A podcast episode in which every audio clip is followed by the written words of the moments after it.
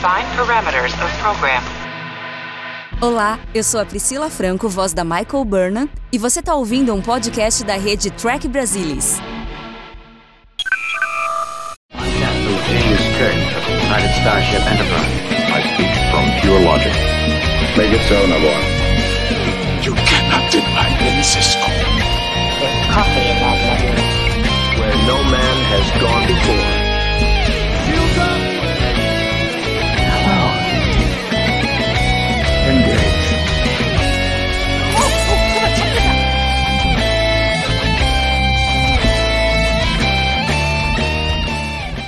Olá, senhoras e senhores, sejam muito bem-vindos a mais um TB ao vivo. Este que é mais um Red Alert, porque hoje notícias bombásticas no universo de Star Trek. Né? Temos aí o anúncio oficial, agora sim, né? Agora é oficial. Star Trek Starfleet Academy vem aí. E para falar sobre esse anúncio aqui comigo, tenho ninguém mais, ninguém menos do que essas lendas aqui do Tech Brasilis, Maria Lúcia Ratos. Tudo bem com você, Lúcia? Tudo bem, boa noite, Gustavo, Salvador, boa noite a todos que estão assistindo.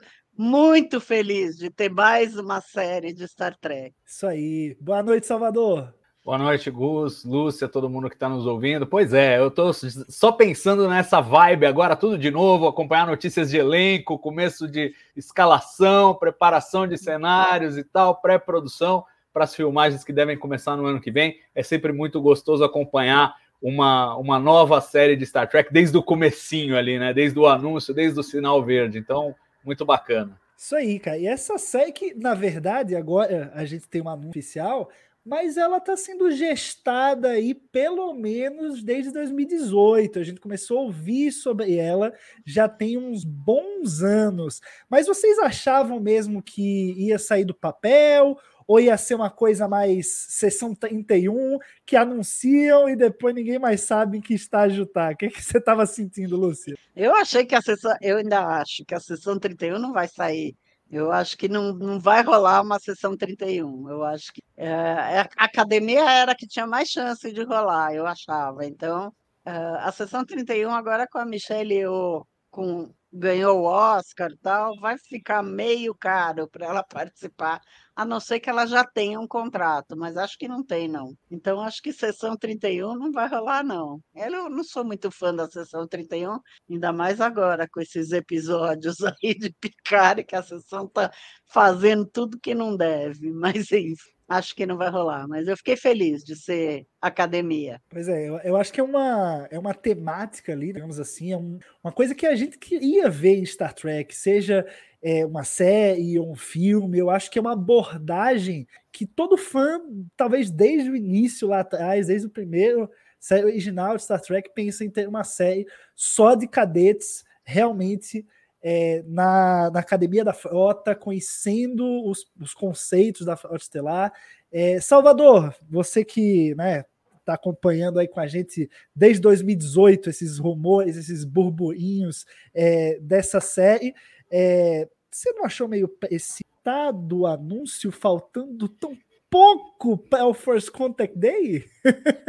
Então, Gus, eu não estou entendendo qual foi a deles, né? Porque eles estão lançando um monte de coisas uma atrás da outra e, e, às vezes com alguma descoordenação, me parece. Alguma coisa do tipo, não, não, não sei, vamos, hoje dá para contar isso, mas ainda não decidimos aquilo. Quem sabe amanhã a gente vai ter essa. Me parece um pouco, não sei. Eu acho que primeiro estão esvaziando o First Contact Day. Eu acho que a gente não deve esperar, a essa altura do campeonato, não deve esperar uma, uma coisa bombástica no, no dia do primeiro contato. Acho que eles estão esvaziando e vão concentrar fogo a partir de agora só no, no Star Trek Day, no dia 8 de setembro. Mas vamos ver, vamos esperar ver. Eu acho que eles já não têm mais bala na agulha, né? Podem até, sei lá, lançar um trailer de Strange New Worlds para marcar a data. Vai ter o lançamento oficial dos, dos Blu-rays remasterizados lá em 4K dos, dos filmes da nova geração. Tem algumas coisas na data que podem marcar mas eu acho que a gente não vai ter um grande evento online ou é, uma, uma grande série de anúncios. Podemos ter uma coisinha ou outra aí, mas claramente eles já decidiram é, ir soltando essas coisas aos poucos, o que eu acho que até não fizeram tão bem. A gente vai discutir mais para frente aí sobre o possível, a, a, a, possível ambientação aí dessa, dessa série da academia. E, e aí podemos discutir a, a sabedoria de ter anunciado primeiro que Discovery estava na quinta temporada e ia acabar, para depois, alguns dias depois, falar dessa série da, da academia. Mas o que eu queria destacar, e a Lúcia falou aí que ela tá apostando que a sessão 31 não sai, eu tô apostando que sai tudo, porque é o que você falou, Gus. Olha aí. De 2018, aí eu gostei.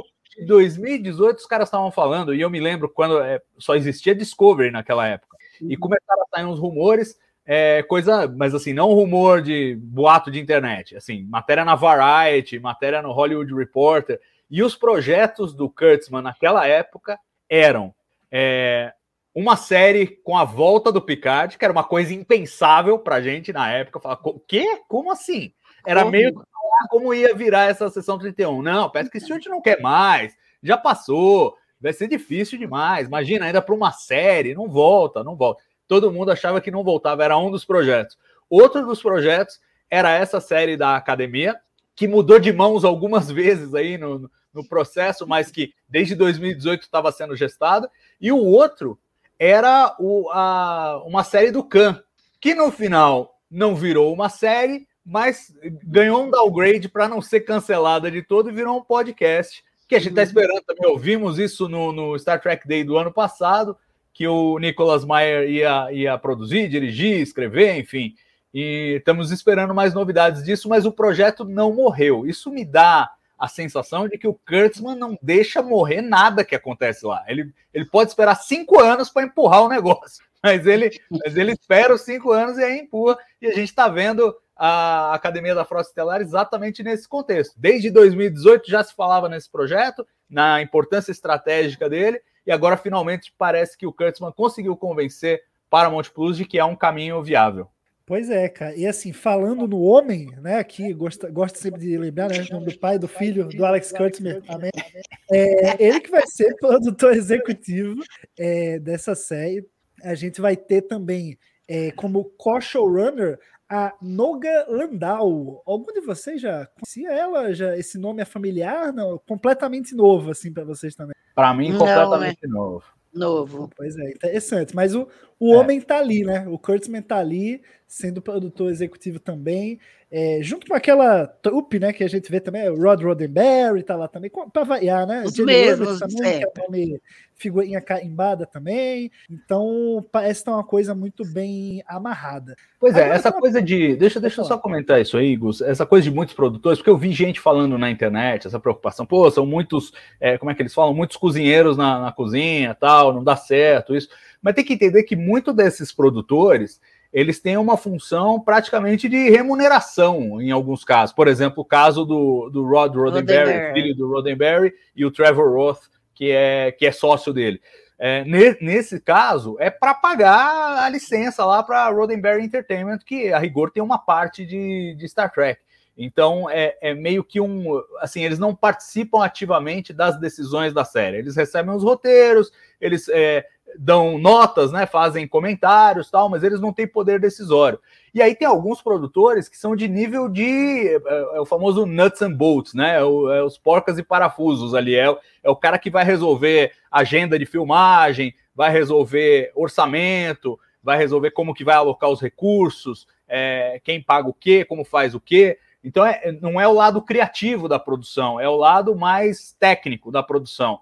Então, quando você olha, realmente quem está mandando nessa série são o Alex Kurtzman, e isso me surpreendeu, ele como co-showrunner, porque ele desde o começo ele falou, não, eu queria sempre ser o supervisor, uma espécie de Rick Berman, né, não ficar é, tocando o dia a dia de uma produção, mas é, ser o supervisor, ele acabou sendo arrastado para ser o showrunner de Discovery, depois de uma sequência de problemas, primeiro com o Brian Fuller, que foi demitido, depois com a Gretchen Berg e o Aaron Harbert também foram demitidos, e aí ele resolveu assumir e no final ficou co-showrunner com a Michelle Paradise. E agora ele adota esse mesmo formato. Eu acredito que a Noga Landau vai ser a principal força criativa por trás do projeto, porque o Kurtzman é um cara que está de supervisão em tudo, então ele, ele não tem horas no dia para ser um showrunner ali muito próximo, mas ele está assinando junto, que eu acho que também é uma, digamos, uma garantia para o Paramount Plus do tipo, olha, eu vou estar tá prestando atenção nisso, isso aqui é um projeto prioritário para mim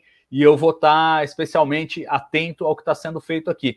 E sobre a Noga Landau, é, eu não, como eu disse, não conhecia, mas fui pesquisar um pouco, né? E ela tem séries da, da CW, como Nancy Drew, que ela criou. E o que me chamou a atenção, na verdade, foi que ela foi roteirista numa série do sci-fi chamada The Magicians. É, e The Magicians me chamou a atenção é, a presença dela, porque de lá também saiu um roteirista que hoje é co-showrunner de Strange New Worlds, que é o Henry Alonso Myers. Então eu uhum. considerei de bom agouro, porque eu, eu também não conhecia a carreira do Henry Alonso Myers, é, vi que ele fez The Magicians, é, não conheço a série, nunca parei para assistir The Magicians para saber qual é a deles, mas depois de ver o trabalho do Henry no, no em Strange New Worlds, me deu a confiança de, pô, esse cara, esse cara é bom. E agora vem outra, outra é, escritora que, que teve nessa, nessa série, e se bobear foi até uma um, uma tabelinha ali, o Henry Alonso Myers pode ter indicado, porque trabalhou com ela, vai saber. E, e ela agora é, chega, chega a Star Trek. Então, assim, não conheço o trabalho dela, mas chega com alguma credencial, ou pelo menos aquela coisa dos graus de separação. Tem contatos bacanas aí com gente que já fez trabalho bom em Star Trek. Pois é, cara. Agora eu quero entrar é. numa, numa questão cabulosa aqui, e como você já falou muito, vou jogar no colo da Lúcia, tá? É, no anúncio que eles fizeram né, nas redes sociais, o Paramount Plus, as redes sociais de Star Trek, é, eles utilizaram né, como um, um, um, chamado às pessoas. Não foi nem um anúncio, olha, vai ter a série. Ó, a, a, está, está aberta né, a admissão para a Academia da Frota Estelar. E eles usam um termo que é muito peculiar. Eles falam assim: pela primeira vez em mais de um século, nosso campo será reaberto para admitir indivíduos com no mínimo 16 anos terrestres. Pela primeira vez em um século. Lúcia, quer dizer então que essa série vai se passar no, no século 32? É isso? Acho que, acho que sim. Na verdade, na, em Discovery já teve alguns episódios em que existia uma academia da frota.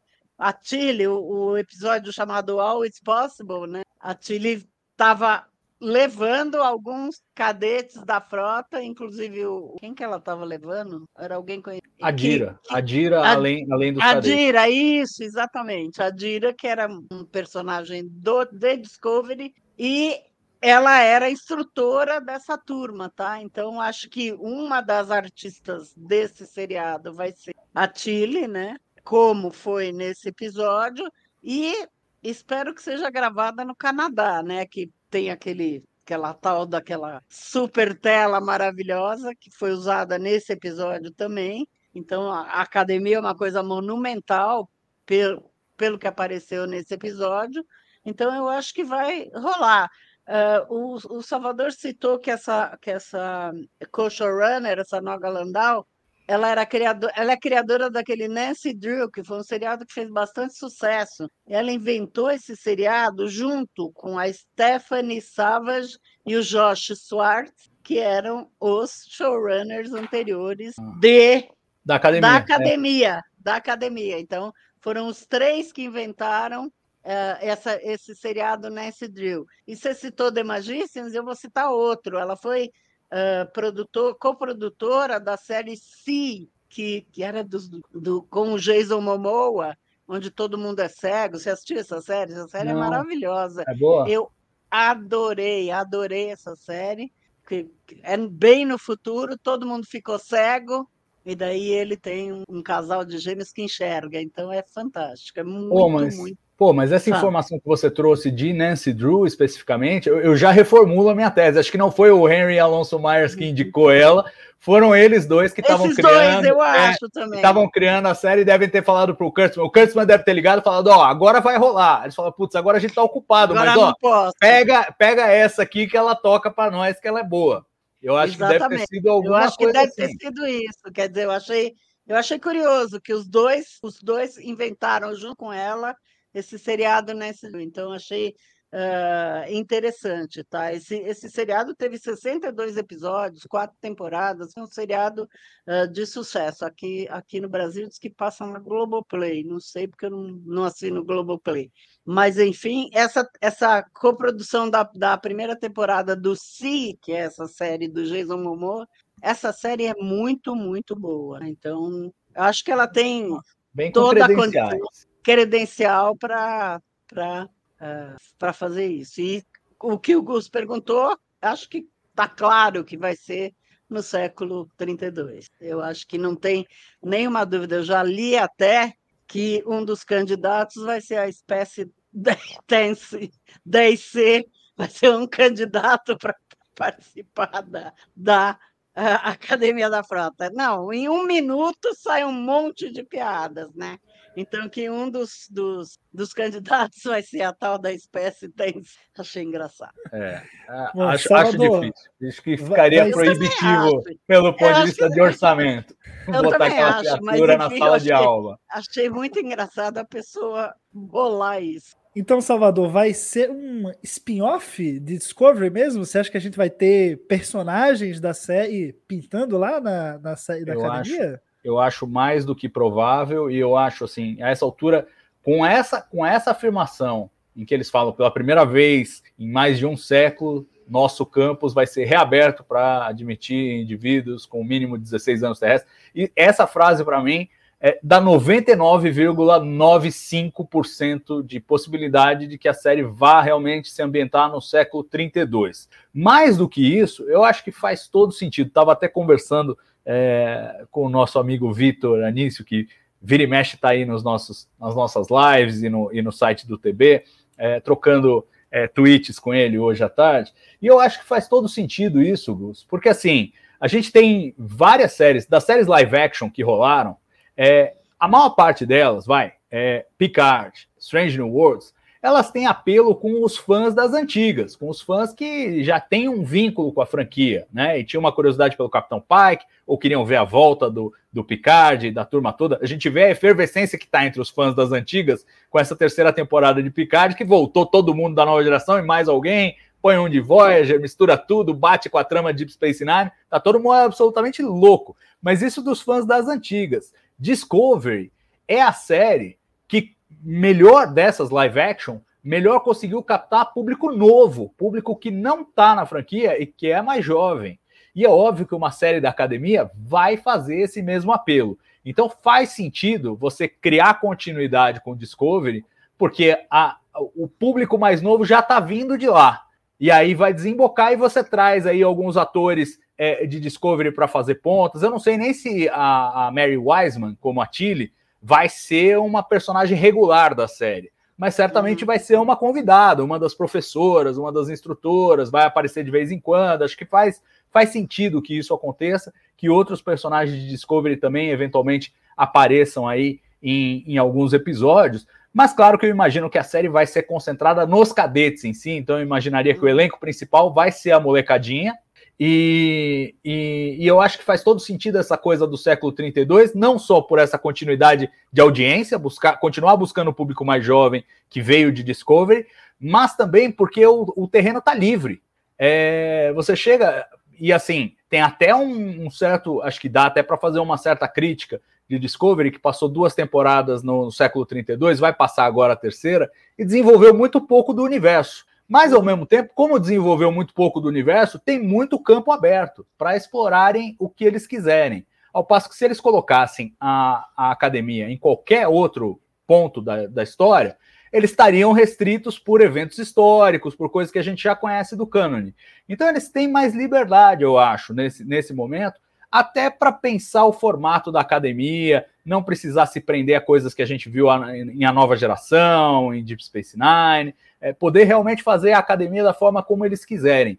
E do ponto de vista dramático, há alguma perda? Eu não vejo nenhuma, porque você vai fazer uma série de jovens na academia. Jovens são jovens, não importa que século. Pode ser o 23, o 24, o 25, o 27, o 31, o 32. Eles vão ser jovens, vão ter problemas de jovens, vão ter dilemas de jovens. E eu acho que uma a série, série vai dialogar protagonizada por cinco Murilos, imagina. A, a melhor definição que eu ouvi foi malhação no espaço. Só falta a introdução ser uma música do Charlie Brown. Aí fechou. É, malhação no espaço. Os americanos estão falando que é Star Trek 90210, né? Aquela série de. É, pois é, Barrados no Baile, também, não é? Barrados no baile também. É, Então, pois é. os americanos e os, os brasileiros falando que é malhação no espaço. É, eu acho, eu acho assim, é, acho cedo pra julgar. Eu acho que, de novo, se eles vão fazer uma série sobre moleques, não é pra nós, não é para Olha os meus cabelos, não é pra mim essa série. Essa série tá Não. feita, assim, eu posso até gostar, mas ela tá sendo feita pra. É, tá preocupado? Tem uma entradinha aí, Jagos. É, entradinha não, não é minha mais não aqui, tá? Mas enfim, é, acho que a gente pode e deve é, apreciar, porque a gente gosta de. Eu, eu tenho a tese de Star Trek como pizza, mesmo quando é ruim, é bom. Então eu Uhum. provavelmente vou gostar, mas ela não está sendo feita para mim. É preciso ter isso em mente. E é preciso ter em mente de que essa atitude estratégica é e continua. Foi, é e continua sendo essencial para o futuro da franquia. Porque um dia todos nós vamos morrer. E, e a gente precisa de novos fãs para que a franquia continue. Então, acho que assim, essa é a pegada. Tem esse medo de virar uma coisa infantilizada. É, malhação, eu acho uma covardia comparar com. Né, porque, putz, não tem coisa mais acéfala. É, eu acho que não vai ser uma Eu, série não, eu nunca assisti Malha- Malhação, tá? Só para não sabia nem que era. Eu- Eu acho que não vai ser uma série acéfala, mas eu acho que vai ter essa pegada jovem, com problemas de jovem, com dilemas de jovem. Então, assim, se você não está afim de ver pessoas em formação, pessoas com dúvidas existenciais, pessoas é, que têm crises de relacionamento, que têm rivalidade escolar, que tem, não vai funcionar para você mesmo, porque é, Uhum. é isso que eles querem fazer. Agora, espero que tenha um pano de fundo legal, e aí cito o Prodigy. Todo mundo tinha medo que fosse uma coisa infantilizada, que fosse uma coisa que ninguém fosse gostar, que era só para criança, que tem o, né, a, a menina gigante, o outro magricelinho, né, parece Star Wars, não sei o quê. No final todo mundo se apaixonou pela série. Vamos dar uma chance para ver o que vem. Eu acho que tem, tem potencial, tem potencial.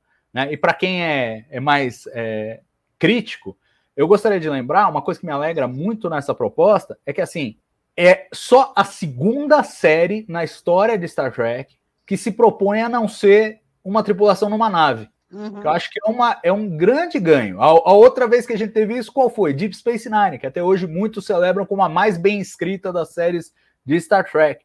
Então, assim, existe um potencial para explorar outros formatos dentro de Star Trek. E essa da academia, que está quicando basicamente desde os anos 80 que a gente ouve essa história, finalmente vai para o Gol agora e a gente vai poder experimentar o que, que é esse outro formato, sem depender muito desse, desse, desse padrão de uma tripulação numa nave. Salvador, e outro elemento aí que corrobora com o que você está falando dessa narrativa um pouco mais jovem, é uma informação que veio um pouco depois do anúncio, que a Tony Nilsson está na sala de roteiristas, ela que interpreta Mariner em Lower Decks, e a gente sabe como que é o estilo ali do humor dela, né? Você acha que a série também vai ter aquele, aquele pozinho de pirlim-pim-pim além de Lower Decks? Vou perguntar para a Lúcia essa. Ela é ótima, viu? Ela é fantástica, é uma pessoa super animada. Eu, eu vi ela atendendo as pessoas no, lá no, no Star Trek Las Vegas e ela não para um minuto, ela é super animada, conversa com todo mundo, é muito, ela é muito engraçada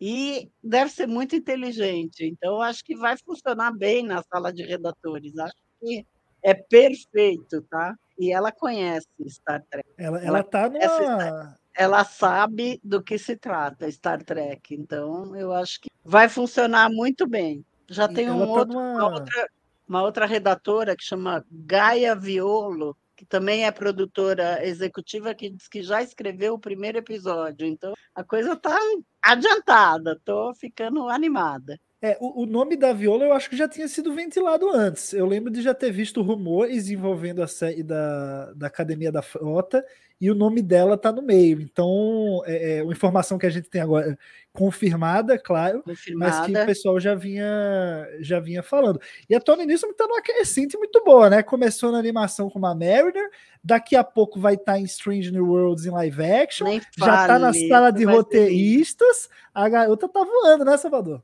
Não, e foi co-host do Pod Directive, que foi um, É um podcast oficial aí de, de Star Trek também. Então ela tá muito na vibe, e eu acho assim, eu adoro a Tony. Sempre que eu vejo Também. ela em alguma coisa, assim, é, mesmo fora do papel, ela é divertidíssima. Acho que tem umas sacadas muito boas. Já viu o Mike McMahon é, retweetando aí a, a, a notícia, Elogiando. falando, é, tava aguardando isso por um tempo, mas é, tá muito divertido o que eles estão fazendo, e assim, em Mike we trust. Eu acho que o Mike tem um senso apurado do que, do que Star Trek deve ser, e acho que os fãs também devem confiar nisso. E, e realmente o que a Lúcia falou procede. A Tony Nilsson conhece muito Star Trek. Ela até contou uma história uma vez é, de um episódio de Lower Decks, por sinal, que falava: Ah, é igual o Odo, Odo não tem sobrenome, é só Odo. E ela ligou para o Mike McMahon e falou: Não, não, não, não, não. Tem sobrenome sim. Mas eu não lembro o episódio tal, não sei o quê, que era uma contração de Odo e tal, que significa amostras sem, sem nome, alguma coisa assim. Era o que o- o- os, os, os cardassianos tinham lá rotulado quando é, pegaram ele lá no, no, no cinturão Denórios. E o, e o Mike McMahon falou, pô, mas só você sabe isso e tal, e não sei o quê. E meio que desconversou e o episódio ficou com o Odo como só tendo um nome só. É, que de fato o personagem só tinha. Mas, mas é, era Ela uma. conhece. É, ela conhece, ela conhece as, as pequenas referências, é fã inveterada de Deep Space Nine, o que também eu considero de bom agouro, né? Se você perguntar a Uhum. série favorita dela é Deep Space Nine, que mais uma vez é a única outra série além dessa da academia que tem esse formato que não é uma tripulação numa nave. Então acho que assim tem, tem boas sinalizações e, e é evidente que da primeira temporada de Discovery para cá a gente vê a coisa se ajustando ali num- numa curva de aprendizagem crescente, né? O pessoal está melhorando e aprimorando e achando os nichos, a, a linguagem. O... Então, no começo não tinha consultor científico, agora tem. É, tá, tá acertando as coisas. Então, eu sou muito otimista aí com essa, com essa nova série, como com tudo que, que virá daqui para frente, porque a gente sente como sentiu também na segunda era televisiva, com, com o Rick Berman, Gene Roddenberry lá no começo da nova geração, o começo foi difícil, mas depois foi engrenando, os caras foram acertando tudo. Então é, é, faz parte, né? O cara chega em Star Trek, ele não nasce sabendo, ele vai vai vai se aprimorando. E eu sinto que essa curva tá bem clara aí. É só ver a reação dos fãs, é, que no começo tinham alguns deles algum ceticismo e agora praticamente todo mundo está curtindo Picard, todo mundo está curtindo Lower Decks, todo mundo está curtindo é, Prodigy, por exemplo. E Strange New Worlds nem se fala. Ah, não, pois é, Stranger Wars não tem nem, Nem se fala. o que falar. Mas, ó, cara, eu, uma coisa que é interessante a gente também falar sobre aqui é que, assim, eu percebi que antes dessa volta de Discovery, volta de Star Trek, né, para televisão através de Discovery em 2017, a gente tinha seis de Star Trek, né?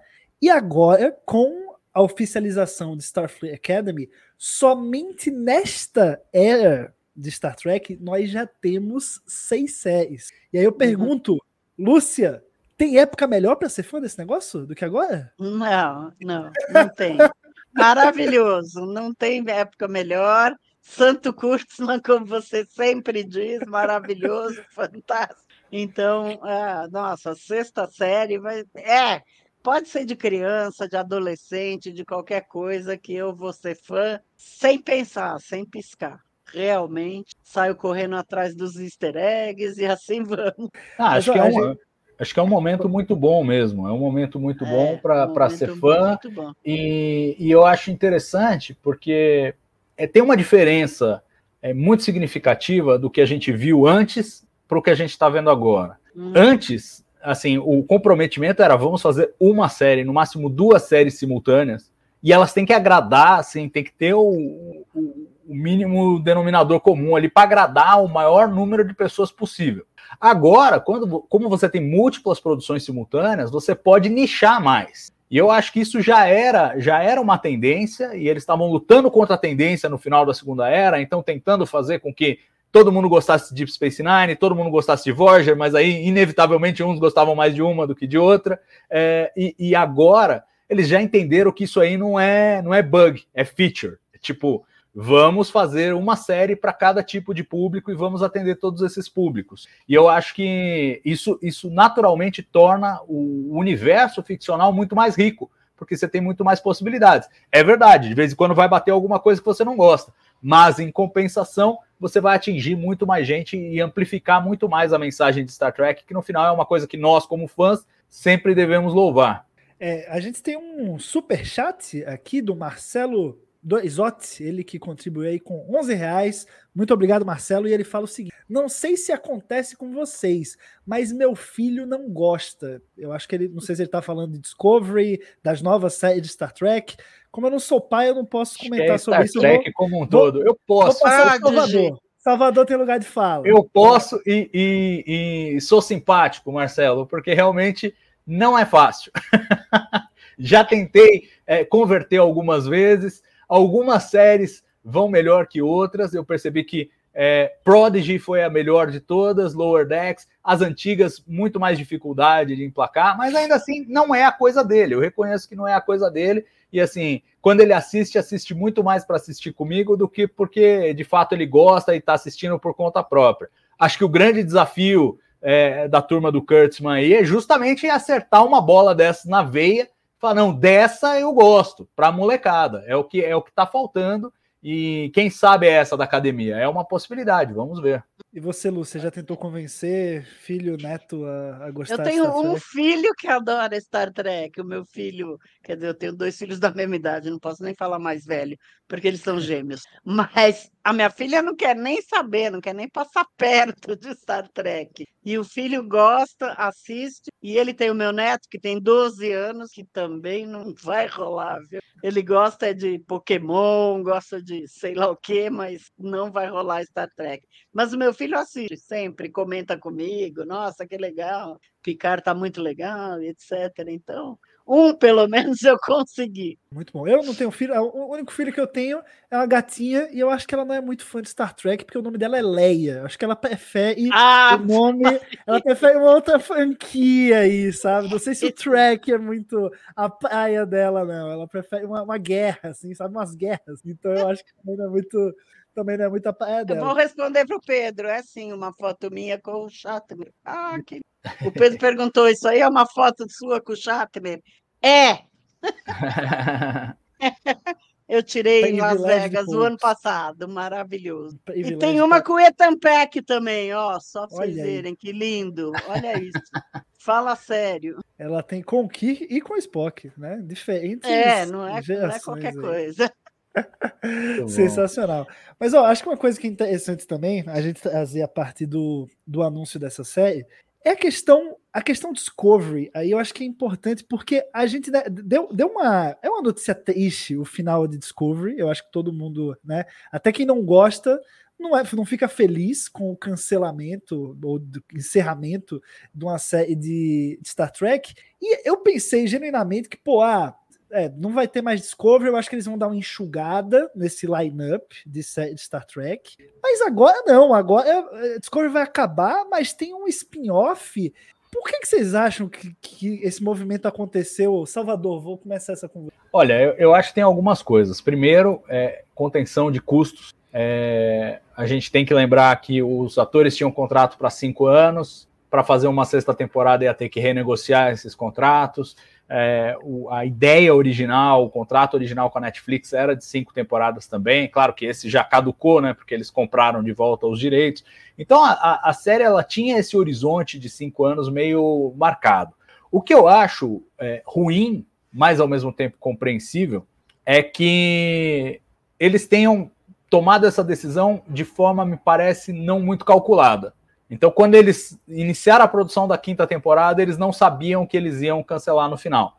Tudo bem, já tinha ali na reserva um plano, é, os próprios roteiristas, a Michelle Paradise, ficou ali encarregada de escrever um, um, uma saída, digamos, se precisasse terminar a série, o que, que podia fazer para resolver a, a, a, a série de uma forma que ficasse satisfatória. Então, já tinha esse sobreaviso mas foi uma coisa não muito planejada, né? Não foi uma coisa planejada com antecedência. Mas dá para entender primeiro, porque Discovery provavelmente era a série mais cara de todas essas, justamente porque ela herdou um contrato de uma época em que você estava fazendo coprodução com a Netflix, a Netflix estava bancando boa parte da produção, é, e, e, e aí os custos naturalmente escalaram, e aí depois que você desfaz uma coisa, desfaz outra coisa, você fica com o custo, porque os, os salários não baixam. Então, é, acho que um dos problemas foi esse. Você começar uma outra série do zero sai mais barato. E eu acho que tem uma questão também é, mercadológica. Hoje em dia, para você ter séries que chegam a muitas temporadas, é mais incomum, sobretudo nesse mercado de streaming. Ainda quando está na TV uhum. aberta, você acha, tem, tem até uns pontos fora da curva, tipo Supernatural, que teve sei lá quantas temporadas, mas passou de, passou de 20, acho, ou 10, sei lá. É, tem muitas temporadas, mas é incomum isso no streaming. O normal é ter duas, três temporadas. Quando vai a cinco temporadas, já é um grande sucesso do, do streaming. Então, acho que eles fizeram esse equilíbrio. Por quê? Porque no streaming o que você precisa é o punch da novidade. Você vê que agora você sai de Discovery que está terminando, entra nessa série da academia, você tem o punch da novidade. Você vai ter várias notícias, os sites repercutindo, repercutindo a escalação dos atores, quem foi contratado para viver o quê, quais são os personagens, vai ter especulação sobre os novos personagens, quem vai aparecer, se vai aparecer gente de Discovery, cenários. Então, cria todo um hype que para o streaming, que precisa o tempo inteiro convencer os assinantes a, a primeiro assinarem, depois ficarem no streaming e depois assistirem a série, esse hype de imprensa é super importante. Então faz mais sentido começar outra é, em vez de continuar essa, mesmo que seja um spin-off direto, como parece ser o caso. O que eu acho que foi muito mal executado, e aí já dei uma dica no, no começo da, da apresentação, aí no começo da live, é assim: poxa, podia ter juntado os dois anúncios num só e você transformava ali né, o, o limão na limonada. Porque se você vai anunciar o cancelamento de Discovery, que é uma coisa que vai deixar todo mundo triste, mas se você ao mesmo tempo anuncia, ó, oh, mas tem esse spin-off de Discovery que vai sair, que vai estrear, que vai não sei o quê, papapá, aí o pessoal já começa a ver, ah, então os personagens podem ter uma vida posterior nessa nova série e tal, e não sei o quê. Criaria um ambiente muito mais animado do que foi com aquele anúncio da que, a, que Discovery ia acabar na quinta temporada e tal. Foi uma coisa meio balde de água fria, deixou até gente é, muito preocupada não só com Discovery, porque aí entra todo o ambiente do streaming. Será que vão cancelar tudo? A gente tem visto coisas aí no mercado de streaming bizarras, né? HBO Max pegando filme inteiro que está pronto e botando na gaveta para descontar o, como, como prejuízo e amortizar custos. Então, assim, cada coisa que está acontecendo nesse mercado, ficou todo mundo com medo. Então, só veio uma certa tranquilidade quando confirmaram a renovação de Strange New Worlds e de Lower Decks e agora, com a, o anúncio de, de, Starfleet Academy, a gente vê que realmente não é nem é, que eles estão escalando muito para trás, não. Quer dizer, é bem possível que mantenham aí duas séries live action e duas séries animadas a partir de 2025. Então, me parece que faltou só a coordenação do timing. Acho que primeiro essa coisa de se vai fazer uma temporada que vai ser a final, já desde o começo da temporada é bom que se saiba disso, é, para os roteiristas poderem preparar a contento e num segundo momento, ainda que não soubessem, porque Discovery é a, é a ponta de lança, né? Então ela está descobrindo quantas temporadas é, dá para fazer, e isso vai servir de referência para as demais.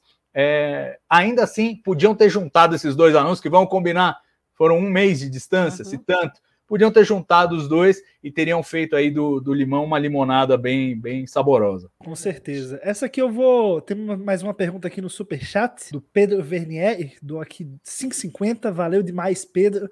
Ele pergunta: se considerarmos que Star Trek teve duas passagens de bastão, né, Generations e Discovery, eu diria até que enfim, não vou entrar nesse método, mas vamos lá. Generations e Discovery, por mirar novas gerações de trackers, será que essa série também vai caminhar nessa, nessa intenção, Lúcia? Você acha que a gente vai ter uma espécie de passagem de bastão dos personagens de Discovery para essa galera da Starfleet Academy ou vai ser uma coisa mais já começar acelerando, introduzindo eles e é isso aí? Eu acho que o, o sentido é, é, diferente. Essa série é uma, essa série nova é uma série de adolescentes, tá?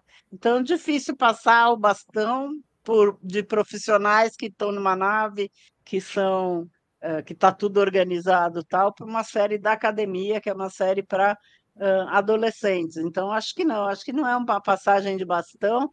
Eu acho que vai ter muitos personagens uh, de Discovery trabalhando ou como convidado ou como professor da academia. Eu tô louca para saber se eles vão colocar o Saru, que é um personagem que eu adoro em Discovery. Eu acho que eles deviam colocar o Saru como professor da academia para adoro o Doug Jones, então é, tem que tem que pôr, mas não acho que vai ser uma passagem de bastão, não. Acho que é uma coisa completamente diferente. Faz sim. Essa aqui eu vou jogar para o Salvador, hein? Temos mais outro superchat aqui do João Wolf, 5,50 também. Valeu demais, João. E ele pergunta, tá perguntando sobre a coleção Tech Brasil, saudosa. Ele pergunta: os livrinhos da coleção Tech Brasil vão voltar? Por favor, digam que sim. Abraços. Salvador, essa é com você. olha, olha, João, obrigado aí pelo super chat, obrigado pelo interesse pela coleção que a gente é, desenvolveu com muito carinho. O plano original sempre foi voltar com uma outra com uma outra periodicidade, porque a gente não estava aguentando o tranco de mensal e a verdade é que o público também não estava aguentando, a gente estava perdendo assinantes e perdendo a viabilidade com isso, porque você precisa ter um número mínimo para a coisa é, se pagar. Então a ideia era voltar, mas está todo mundo atarantado aqui, né? Então a gente ainda não conseguiu fazer um planejamento bacana. Eu espero e desejo que a gente volte a publicar é, algumas, alguns volumes esporádicos, mas eu não posso te prometer data, porque eu já imaginava que era para ter um publicado hoje já, né? Já era para ter um depois do, do fim mensal. A ideia, a gente primeiro tinha pensado alguma coisa em, em regime trimestral, mas acabou não vingando. Estamos cheio de outras coisas para resolver e, e, não saiu. Então, assim, fica esperançoso. É igual esperar a série do Kurtzman. Demora cinco anos, mas sai. Um dia sai. Coitada, vai passar cinco anos. Deixa eu cair cinco anos esperando, Salvador, pelo amor de Deus. Eu ia, eu ia falar que coisa não para de anunciar série, também fica difícil a gente fazer, né? Porque ou a gente escreve para o site, coloca nas redes sociais, ou a gente escreve os livros da coleção, né? Ele também não ajuda a gente. É complicado. É verdade. Mas, temos outro superchat aqui, um baita superchat, novamente do Marcelo do Isote, 22 reais. Muito obrigado, Marcelo. Ele fala: Star Trek é Star Trek. Para mim, quem esperou tanto tempo tá bom demais, destaque para picar. Pois é, né? A gente, pô, se pegar aí de Enterprise até Discovery, que a, a seca que a gente viveu de Star Trek, eu, pelo quando eles começaram o Discovery, se alguém me falasse, olha, daqui a seis anos vão ter seis séries confirmadas novas de Star Trek, eu falo, essa pessoa tá maluca, essa pessoa surtou. Mas é fato, é o que está acontecendo, né? É uma. É, é, parece loucura, parece um sonho, mas é realidade.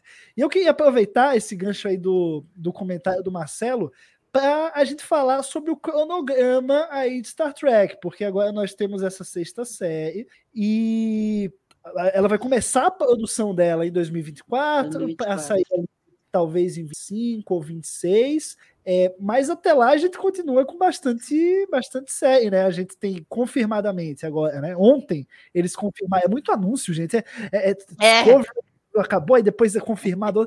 Meu Deus do céu, que, que loucura, que loucura. Enfim, a gente vai ter aí a segunda temporada de Strange New Worlds estreando dia 15 de junho, confirmada. A terceira temporada está confirmada. É, a gente tem Lower Decks também estreando no verão americano deve ser ou na sequência ou logo depois, ou um pequeno hiato depois é, de Strange New Worlds. E Prodigy também, vem aí no, no inverno americano, é, pode vir aí também um pouquinho depois, na sequência um pouquinho depois é, de Lower Decks. Então o, o, o cronograma de 2023 já está fechado, de 24 também, né? Que a gente vai ter a última temporada de Discovery, já tem a terceira de Strange New Worlds, já tem a quinta de Lower Decks confirmada também, confirmaram ontem. É, Prodigy também, a gente, não sei se a gente vai ter uma terceira, mas com certeza vai ter a parte 2 da segunda vindo em 2024. É muita. Cara, é, realmente só dá para essa série sair de 2025 para frente, né, Salvador? É, não, a, o planejamento é esse mesmo, e acho que eles estão certos de estar tá, assim, dois anos adiantados mesmo no, no, no planejamento, que é o tempo que exige a pós-produção e a pré-produção, no caso de uma série nova, a escalação, tem todo um trabalho é, pesado que vem antes, que precisa ser bem feito. É, o, o que me surpreende um pouco é eles jogarem isso na, na mídia assim tão rápido e tão, e tão antes das coisas acontecerem, né? Então você anunciar no dia 30 de março de 2023 que você vai iniciar a produção de uma série em 2024 para uma estreia potencial em 2025, você tá pondo o carro um pouco na frente dos bois assim do ponto de vista de criar ansiedade. Mas eu acho que assim, eles devem fazer esses cálculos do tipo, qual é a chance disso vazar? E aí fala, bom, então vamos anunciar logo, porque a gente vai começar a escalar elenco. Quando escalar elenco, é, vai vazar. Na hora que então, começar, vaza. Então é melhor a gente já anunciar e depois vai ficar no, no back burner aí da divulgação até as coisas esquentarem. Então acho que é mais ou menos por aí a estratégia. E o planejamento tem que ser esse mesmo, né? Todas as franquias estão fazendo isso. Você pega Star Wars, está com esse adiantamento também. Os caras já têm dois, três anos mapeados.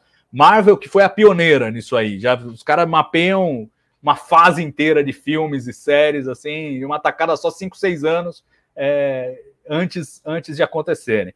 Então, assim, é o jeito de trabalhar franquias hoje em dia. Acho que Star Trek está pegando esse, esse ritmo e está se adaptando a esse, a esse esquema bem.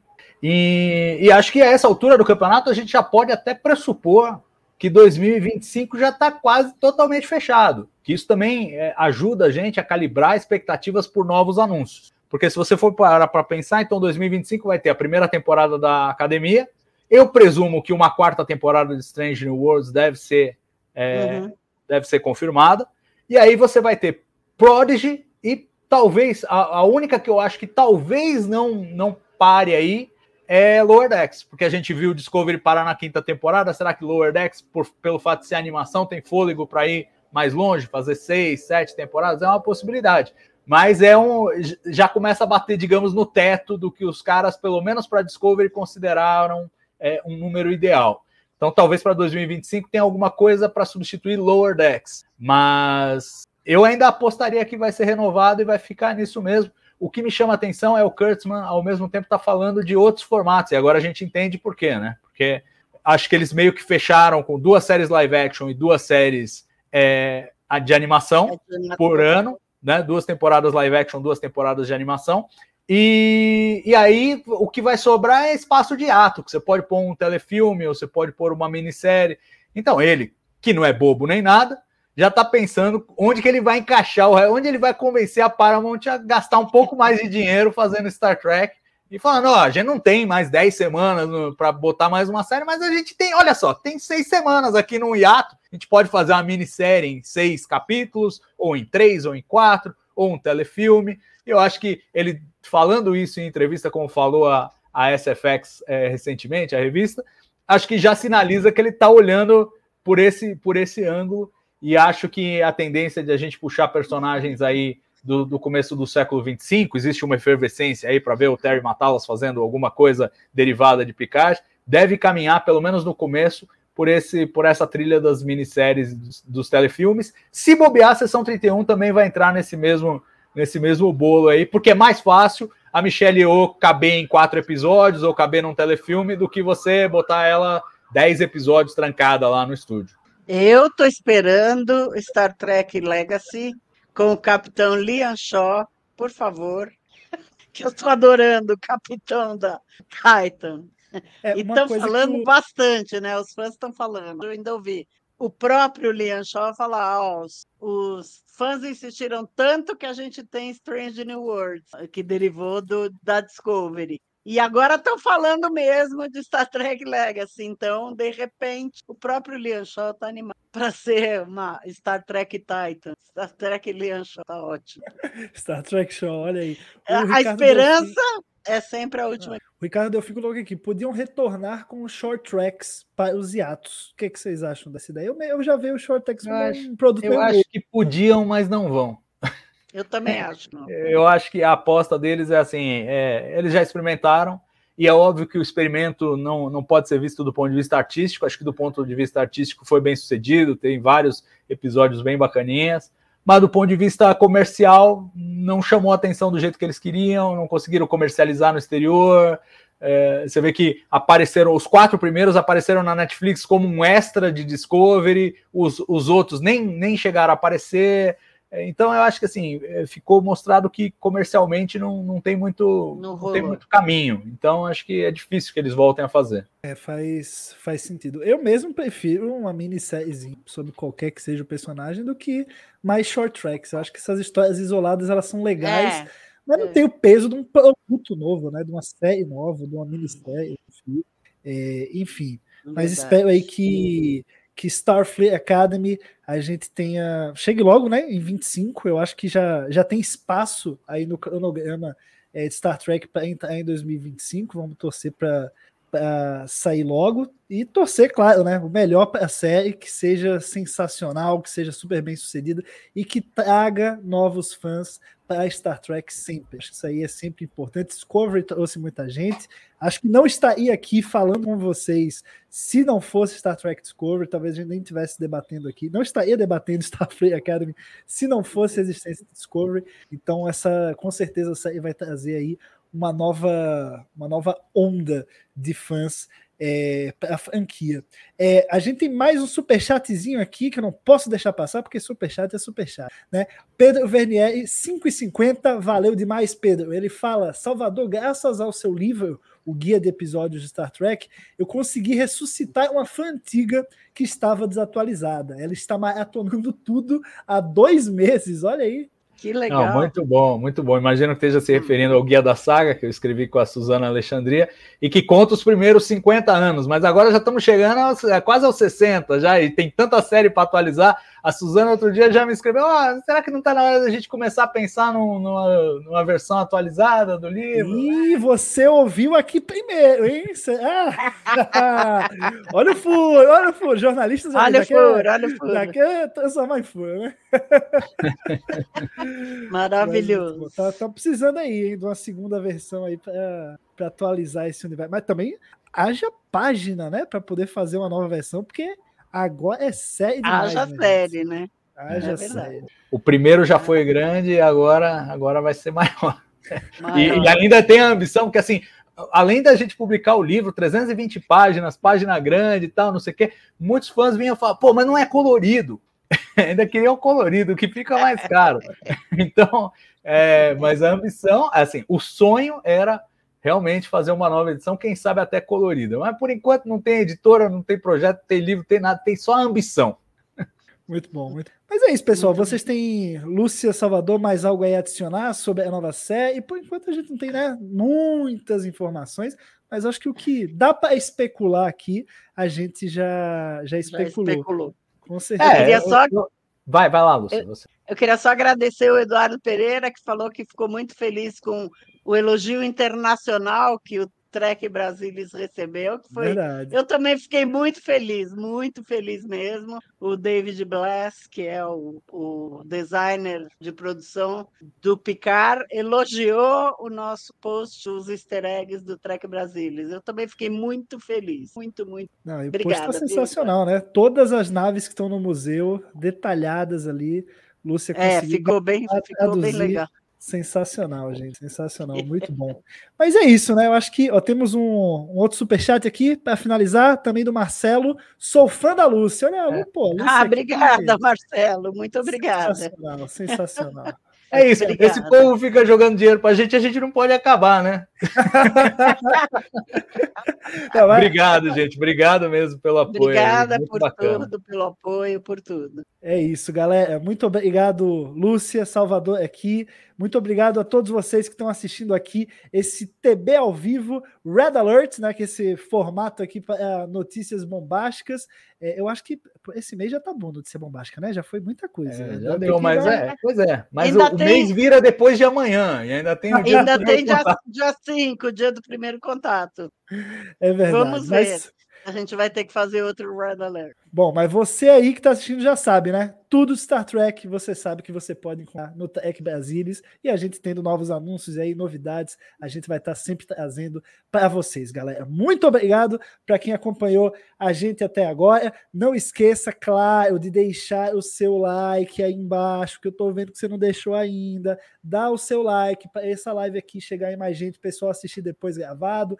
Bom lembrar que o TB ao vivo, inclusive os Red Alerts, né? Estão sempre disponíveis como podcasts também nas plataformas Spotify, Deezer. É só procurar lá por Rede Tech Brasilis que vocês vão achar. Assim que a gente acaba aqui, a gente pega, né, dá aquela aquela empacotada e joga como podcast. O pessoal acompanha bastante por lá também. Então é isso. Muito obrigado é, e a gente se vê no próximo TB ao vivo. Valeu. Tchau. James Kirk of United Starship Enterprise. I speak from pure logic. Make it so, Nabor. You cannot deny me, Cisco. There's coffee in that letter. Where no man has gone before.